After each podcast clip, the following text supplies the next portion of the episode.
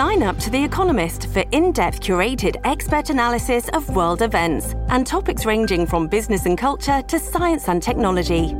You'll get the weekly digital edition, online only articles, curated newsletters on politics, the markets, science, culture, and China, and full access to The Economist Podcast Plus.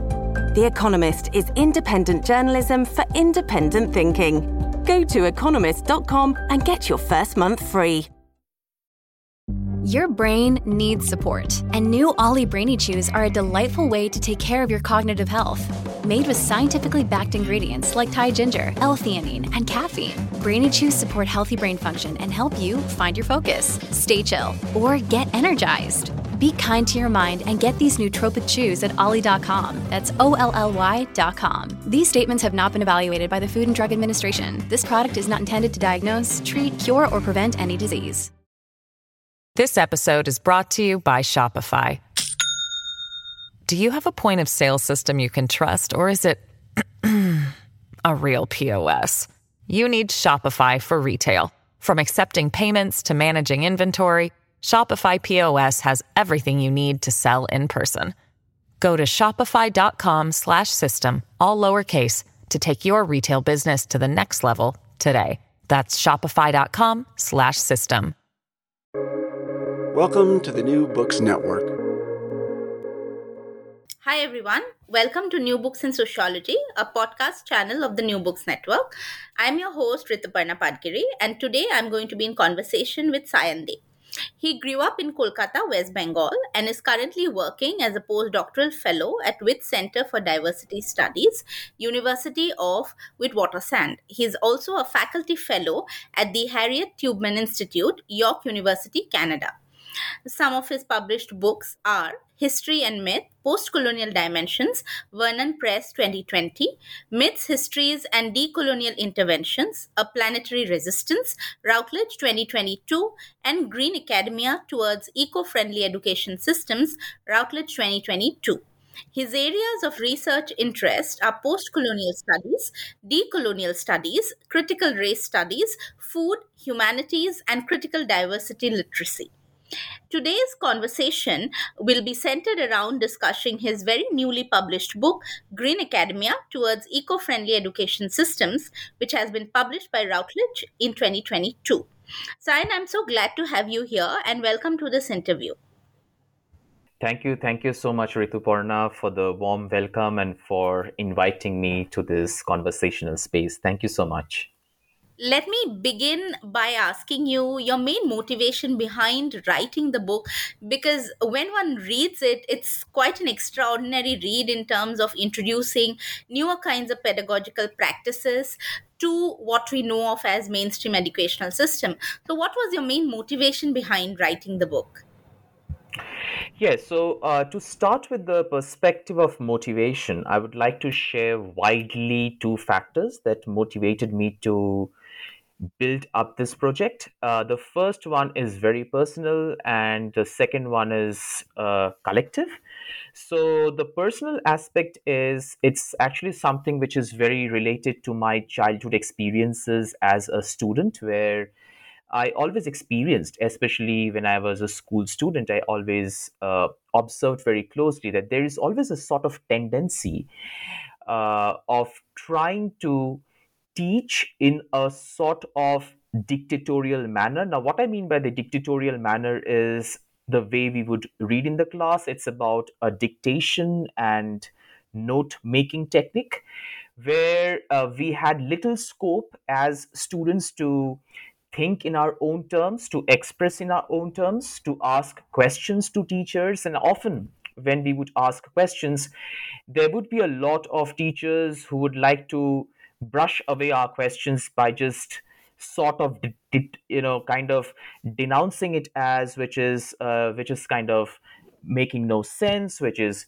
stupid uh, which is nonsensical and they would just uh, try to shut up. And this process of shutting up i always felt and obviously with the passage of time is not just a kind of momentary phenomenon, but also at the same time, it is a very well structured project of not or a well structured process if i put it in that way of not allowing us to think in our own terms and not allowing us to realize uh, certain knowledge systems in our own ways but rather forcing us to fit within the existing ideas fit within existing thoughts and if we accept that blindly then we would be in their good pages and if we resisted that sort of force fitting us, then we would be obviously in the categories of the rejected people. So, this is one of the personal experiences, and the collective experience is.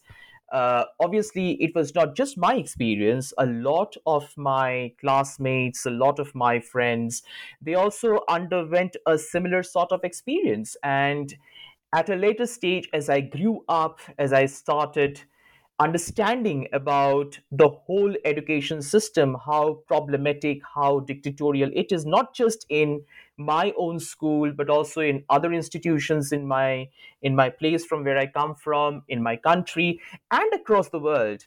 Uh, it sort of made me realize that this whole sort of dictatorship that goes inside the classroom, where it is only about commanding knowledges and not allowing individuals to think in their own way and realize the knowledge systems from their respective perspectives in their own way is a sort of a global capitalistic project which which has a long history and a majority of these problematic pedagogies of dictation has been derived from the european colonizers. And it enabled me to understand this problem within broader perspective. So, widely, these are the two reasons that provoked me to build up a research project and which eventually turned up into this particular book, which I thought about centering on why and how it is important to bring in the ecocentric knowledge values as a very habitual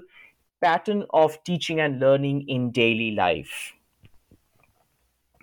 Right, and that's a very interesting response. And it also prompts me to ask you about some of the main methods that you have used, as well as some of the sources that you may have referred to while writing this book. Yes, absolutely. So I used quite a few research methods. Uh, two very prominent research methods that featured in my uh, book are first of all it is personal conversations a lot of personal conversations. And um, as uh, as you must know that this book actually was conceptualized when i was teaching in bhutan as a lecturer in one of their colleges. And i closely observed their ecocentric patterns of teaching and learning, which obviously I will share and discuss eventually as we go ahead with the conversation. So, uh, personal conversation played a very important role in building up this research project. Uh, the second is obviously structured and semi structured interviews with various community members. The interviews took place both offline and online based on the availability, based on the possibilities, because this book was written exactly at the time of COVID 19. So there were also a lot of restrictions in physical movements, as we all know. Um, and another uh, very important aspect is personal experiences because when I was teaching there, I uh, participated and collaborated with the students in various forms of ecocentric activities, like which were actually a part of the curriculum on ecocentric uh, literature that uh, I I was uh, you know kind of teaching there.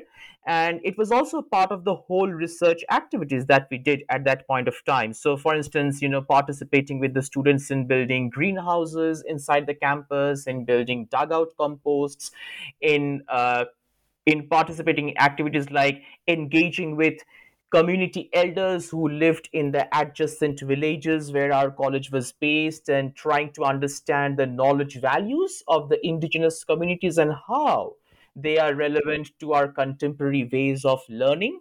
Uh, in what ways those indigenous knowledges contribute to our contemporary ways of learning, those ecocentric, specifically ecocentric indigenous knowledges. And so these are some of the um, methods that I used in the process of my building up this whole project. And there were also a lot of online conversations because as you go through the book you also see i just don't talk about bhutan but i also i talk about india i talk about kenya i talk about new zealand from various perspectives i also make brief references to the indigenous communities who are based in north america so uh, there were also a lot of uh, online conversations uh, a lot of readings that caters to these community activities like research articles opeds and which actually you know went into my sources because my sources are a sort of combination of personal conversations and research articles books that has already been generated based on ecocentric education systems. I mean, obviously, this is not the first book that exists on ecocentric education systems. There, uh, there has already been a lot of scholarships that has that have already been produced on the basis of ecocentric education systems so i refer to them as my readings and always whenever i build up my when i was like building up my sources and resources for this particular project i was consistently focusing on the fact that you know uh, on the one side i talk i engage with the various research of theoretical documents that are available on ecocentric education systems but at the same time i also look into uh, the various works that are available on exclusively on praxis and how various ecocentric education systems have been put into praxis uh, what have been the outcome of those practices what have been the challenges what have been the opportunities and various other ways. So these are some of the ways basically i uh, built up my work based on methods and resources. Right so what is green academia uh, do you think it is a new conceptual framework or how do you use it in this book? See uh, I would never say it's a new conceptual framework, but I would always argue that the uniqueness of this whole concept is it lies in the argument that the green academic systems, or what I basically refer to as green academia widely, or ecocentric academic systems, should, should not just exist as a sort of theory, should not just exist as possible proposition. At the same time, we need to understand and be very clear about the various ways in which we can apply the ecocentric education systems. And this has been one of the many reasons why I, you know, kind of wrote this book because a very fundamental question. It's a very simple, but I believe it still remains widely unanswered. And it is a fundamental question that is great. We have so many propositions, policy making, rules and regulations at the government level, at the local level, at the global level, and several other levels about how to be environmentally conscious, how to be ecologically conscious. But the question is, how many of us are clear about the aspect of application that okay we have these policies xyz policies but how do we apply those policies we have so many policies about nature conservation, animal conservation, forest conservation, agricultural land conservation, and etc.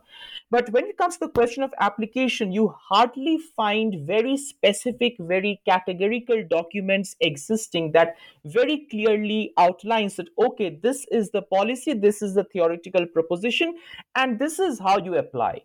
And which I thought is very much required. And if one reads through this particular book, one see that green academia is proposed as a sort of methodology.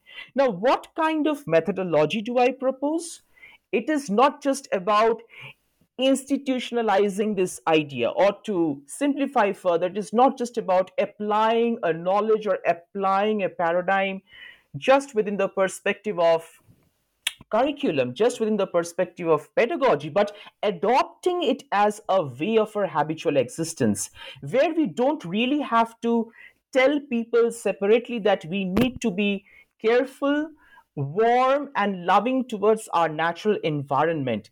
It should be a part it should be naturally be a part of our daily existence. And that is and the, obviously then the question arises but how?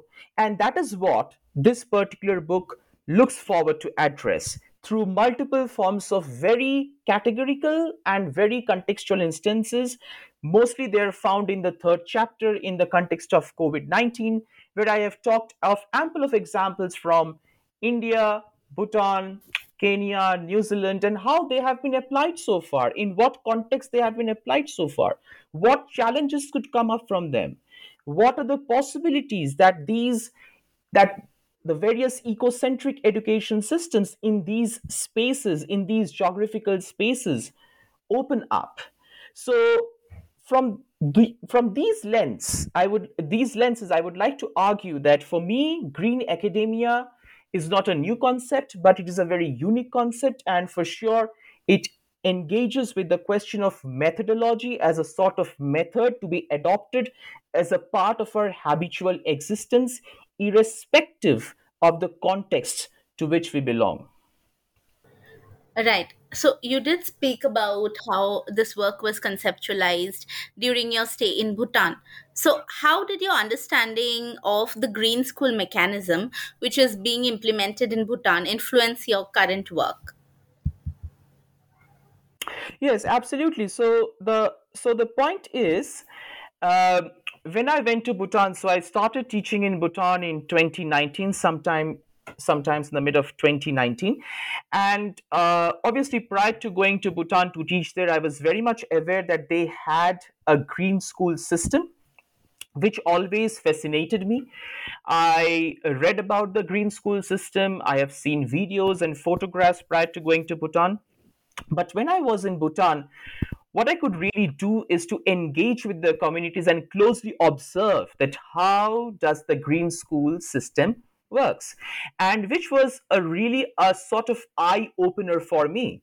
Because prior to that I have read so many aspects about ecocentric education systems, but this whole question of application, which I also talked about briefly a bit earlier, was very confusing for me. And at many a times, I was not sure that how to apply those theoretical and uh, theories and those policies account, around ecocentric education system in my real life but green school system from that perspective uh, you know was an eye opener for me where i closely saw and it is actually throughout in every educational institutions across Bhutan, like whether it's a primary school, secondary school, high school, colleges, universities, it's everywhere in Bhutan. And not just that, even if you look beyond the institution, if you look at the people, you know, if you look at their very impressive ecological consciousness that they have, irrespective of living in villages or cities, irrespective of, you know, earning high degrees and not earning high degrees, they have this ecological consciousness very naturally normatively embedded within them, which is something so impressive. You go to a village area where people might not have been exposed to the so called formal education. But still, if you look at their consciousness towards protecting, being respectful towards nature, their, their scientific approach towards nature, the way they interact with nature on a daily basis is very scientific, is very logical, is very impressive. And these instances, these experiences made me think that how it has been possible for a whole country to engage, to develop, to normatively uh, practice this ecocentric approach in daily life. And if you look at the Bhutanese histories, myths, science, religion, or any other existential cultural spaces, you see, it all stems out with respect to the valuability of the natural environment. And these are the aspects that triggered me, provoked me, motivated me to closely observe, engage with the communities, and look around how it works. So, if you just go to a very, like, if I just give you one very particular example, you know the campus where we were located just attached to the campus there was a primary school Uh, the place was known as Yonphula. It's somewhere in the Trashigang district. It's located in eastern Bhutan, basically. We were based in eastern Bhutan. And there was a primary school that was uh, located that that was attached to the our college campus. And it was so impressive to see that on the one side uh, the students are learning right about science about geography about soil about climate about climate change and so many aspects of nature. Simultaneously they are getting a scope to apply those knowledges in a very very practical space. For instance the students and the teachers are coming together to let's say build a fruit orchard in the campus to build a vegetable garden in their campus to tender domestic animals and learn about animal farming in their campus and another two very interesting things the second thing is you know every time it is not just the very uh, formally qualified teachers who deliver the lessons out there. It is also about how you know community elders from the adjacent villages are invited to deliver courses to make the students the children get acquainted with the ecocentric values the ecocentric knowledge values of the ancestors of the indigenous communities that exist around. And this very much enables them, on the one side, to you know to understand modern the so-called modern knowledge systems which is widely derived from the western educational parameters but at the same time not to do away with the ancestral knowledge systems the local ancestral knowledge systems and how they can just be very close and merge with each other in the contemporary scenarios. And this is actually very interesting because naturally, when they grow up, if you just go around the houses, again, especially in the villages, one interesting thing you can see out there is every house, no matter how big is the house, how small is the house, they will always keep a certain portion of land for themselves to grow some kind of vegetables. Maybe they will just someone will grow spinaches someone will grow cabbages someone will grow cauliflowers or broccolis and when the harvesting season is over they will share these you know these harvests with each other now you see how naturally how beautifully they learn about the values of humbleness the values of caring and sharing without compromising with the modern knowledge systems. So, this was a sort of emerging point of my book. And then, obviously, my simultaneous engagements, as I already mentioned, with the ecocentric education systems in um, India, in, uh, in, in Kenya, in New Zealand, they all combine together and i found a common plate where i can put all of them on the same plate and engage with each other so that is how in nutshell uh, you know bhutan played a very crucial role towards the development of this project this episode is brought to you by shopify do you have a point of sale system you can trust or is it a real pos you need shopify for retail from accepting payments to managing inventory, Shopify POS has everything you need to sell in person. Go to shopify.com/system all lowercase to take your retail business to the next level today. That's shopify.com slash system. Right. So, what do you think would be the need for a green academia? Also, do you think that this need has been accelerated by the COVID 19 pandemic? Absolutely. Absolutely. I mean, COVID-19 pandemic is one of the many pandemics that the world uh, has already encountered. And very sadly, it, it obviously makes me feel very sad and disturbed to say, but somewhere somewhat as an individual i fear. If it doesn't happen i will be very happy. But somewhere somewhat as an individual i fear that in the near future if we are not aware, if we are not building a collective planetary awareness against uh, against violence of nature, then we have to face encounter more such pandemics. Obviously, there is a lot of controversies around this outbreak of the coronavirus. Was it a bio war?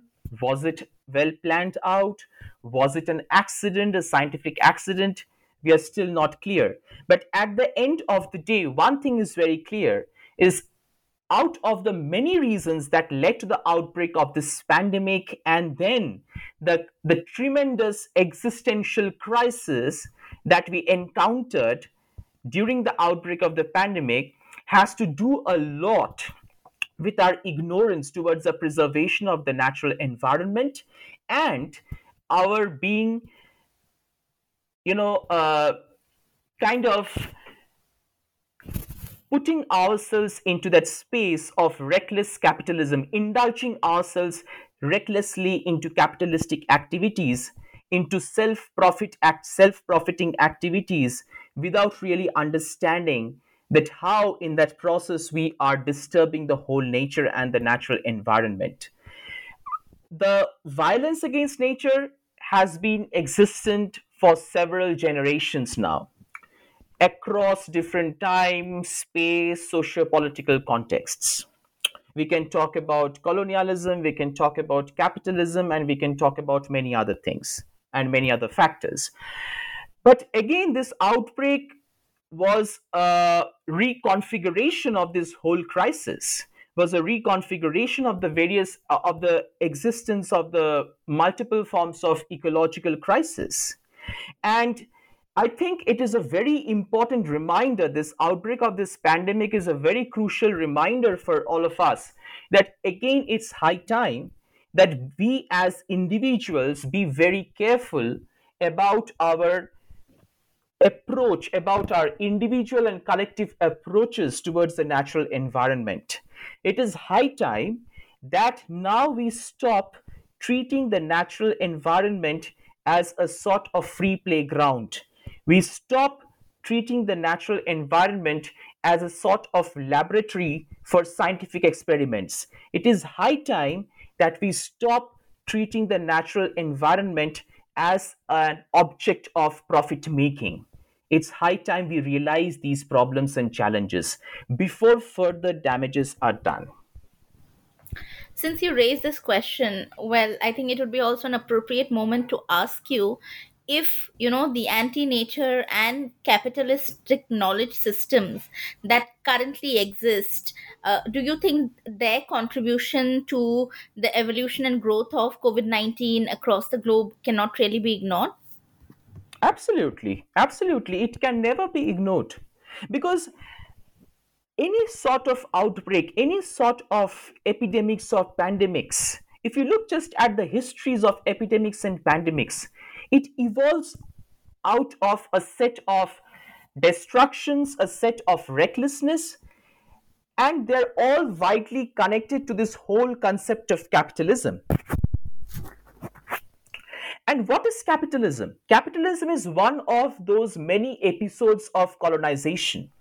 If you look at the general history of colonization, we see that you know it took place over various episodes and capitalism is one of those episodes where you very systematically and structurally you destroy the nature you destroy indigenous community values you destroy one destroys the uh, you know the environment the natural environment in the name of development in the name of progress in the name of modernity.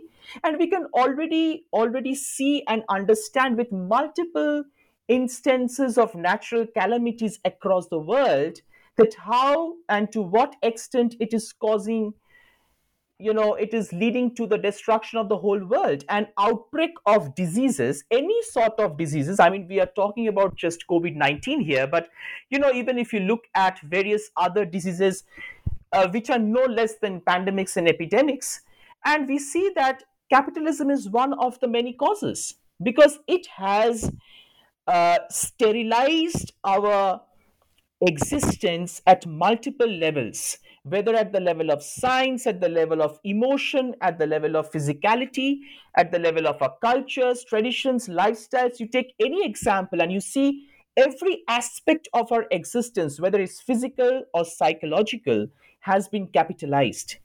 So, capitalism has to do a lot. And then you know the the whole project of capitalism how they try to hide their violence and abuses against communities and the natural environment in such a well structured manner. You know the existence of these vague concepts like green capitalism the existence of these vague concepts like green industrialization they are so problematic. I mean capitalism is a violence whether you you talk about green capitalism or green industrialization they just don't work. But we are consistently this whole rush towards materialistic values this whole rush towards self profiting is ruining us with each and every passing day. And capitalism has to do a lot with this whole perspective of destruction that has been taking place around us. And the covid-19 outbreak for sure is one of them and which i actually heavily criticize and very logically structuralize in the book if one goes through the second chapter, mostly in the third chapter, and also quite a lot in the fourth chapter as well. Right.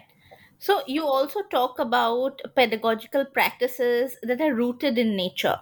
So, what would be some of these, and how do you think they differ from other more conventional pedagogical practices?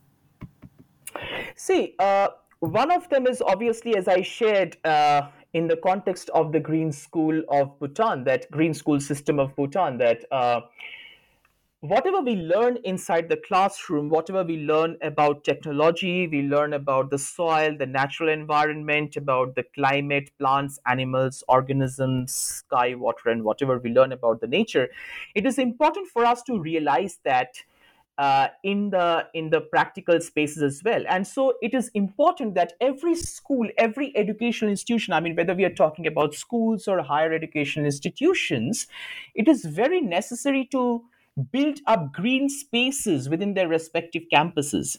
And those green spaces should not be constructed by a fancy architect being hired from outside but should be built up by the students and the teachers and this is what actually the more and more we practically engage in this practical ways where we touch the soil, we sow the seeds, we see the plant growing, we tend the soil, we tend the flowers, we tend the animals, more and more we use our hands on technique, indulge ourselves physically into these activities, more and more we realize the practical sides of the various theories that we learn in the classrooms with respect to various subjects. But this is just, I'm sharing an example of the institutional level, which is not sufficient enough. We also need to do that at the individual level as well. When we have children around us, it is important from their very childhood days to teach them about the valuability of nature unfortunately today what we see is we are so much driven by a technological online social media life that they forget to touch the nature, to be in touch with the natural environment, to closely observe the functionings and the movements of nature. And nature has to teach us a lot in silences. You know, through close observations of the movements or the growth of plants, the movements of the birds or the insects or the animals, the clouds or the shifting of the climate, a lot of things scientifically, a lot of aspects about the natural environment can be learned, can be imbibed scientifically through close observations. And that has to be done from very childhood days. And it is the responsibility of every family, even before they any individual goes to an institution like schools and colleges. It is at home that we start learning the basics of existence. And within that, nature, valuing nature, valuing natural environment, and learning with and from nature has to be normatively established.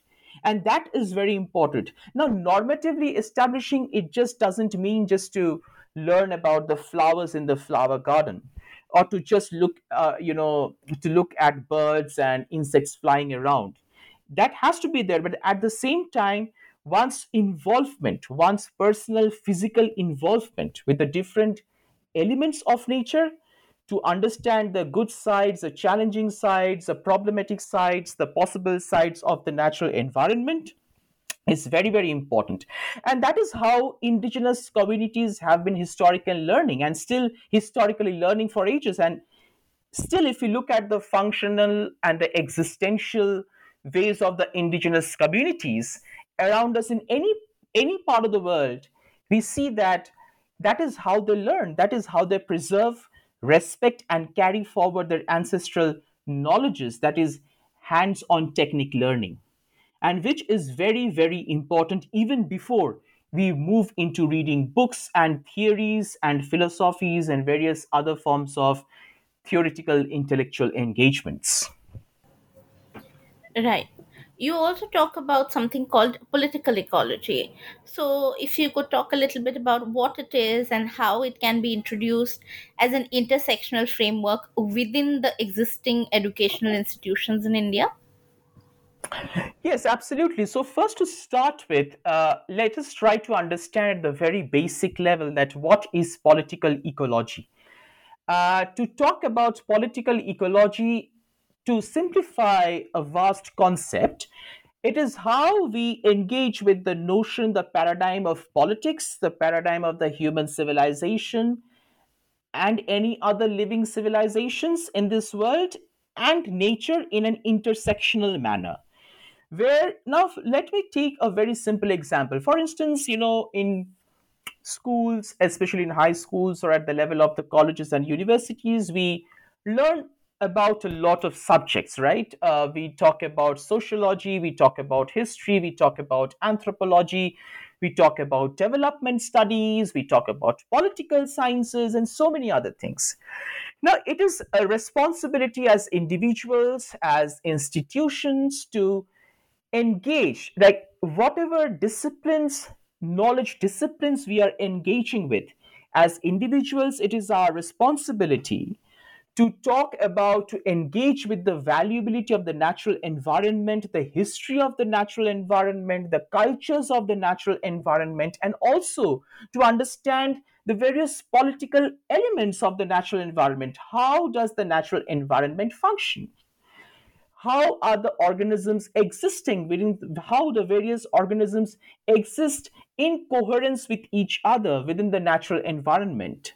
How do they interweave their existence on a daily basis with respect to the parameters of caring and sharing and these elements these values uh, need to be incorporated within our daily ways of knowledge production whether we are talking about politics, whether we are talking about social sciences, humanities, science, and technology, and whatever. And that is also something which I talk about in my fourth chapter about political ecology and science and technology studies. That is, on the one side, we accept the fact that we need to engage and indulge ourselves with the various modern academic disciplines, but not at the cost of the natural environment, but in collaboration in sync with the natural environment. That is that is very very important for all of us.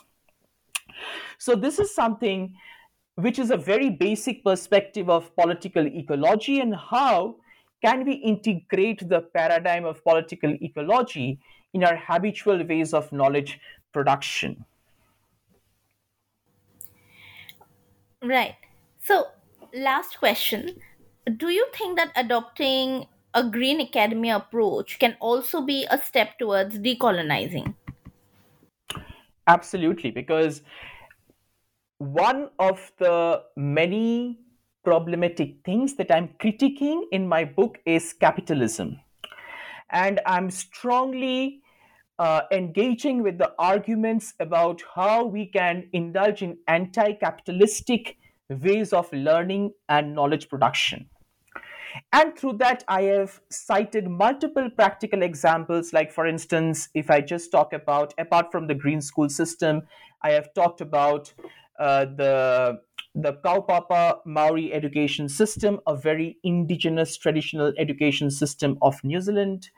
I have talked about the Green Belt movement that was 19 in 1977 it was started it was initiated by uh, environmental activist Wangari Maathai in Kenya.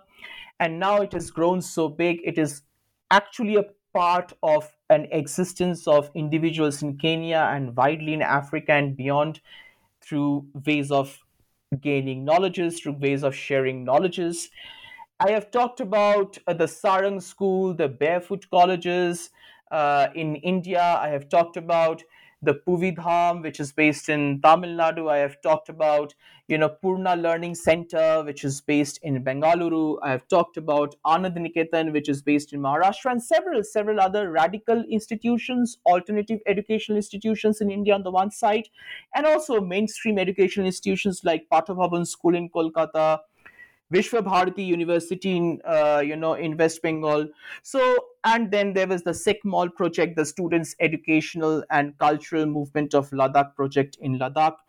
Another mainstream example could be Happiness Curriculum project, which was introduced by the Ministry of Education in New Delhi in 2019. So we have ample of examples, and if you look at the roots of the emergence, somewhere, somewhat, whether it has emerged back in 1977 or back in 2020 or right now in 2022, one of the many reasons why these alternative educational systems have emerged and are still emerging is to fight collectively the whole capitalistic parameters of existence that are problematically and very fearfully getting normalized on a daily basis. And this fight against capitalism, this fight against reckless industrialization, reckless capitalism, is actually a part of decolonization, is actually a part of decolonial resistance because decapitalization is equivalent to decolonization. We are just we are fighting those colonial Euro North American centric parameters of uh, knowledge production in a very structured and systematic way. And those Euro North American centric parameters exist today, and one way of existence is capitalism. So, this whole fight, this whole war, this collective structural war against capitalism is obviously a very strong uh, tool, a very strong agency of decolonization. Right. Well, thank you so much for this engaging conversation uh, around your book and on so many topics. I would like to truly thank you for taking the time out to do this. Thank you so much, Rituparna, and thank you once again for inviting me into this space and for building up this very interesting conversation. Thank you.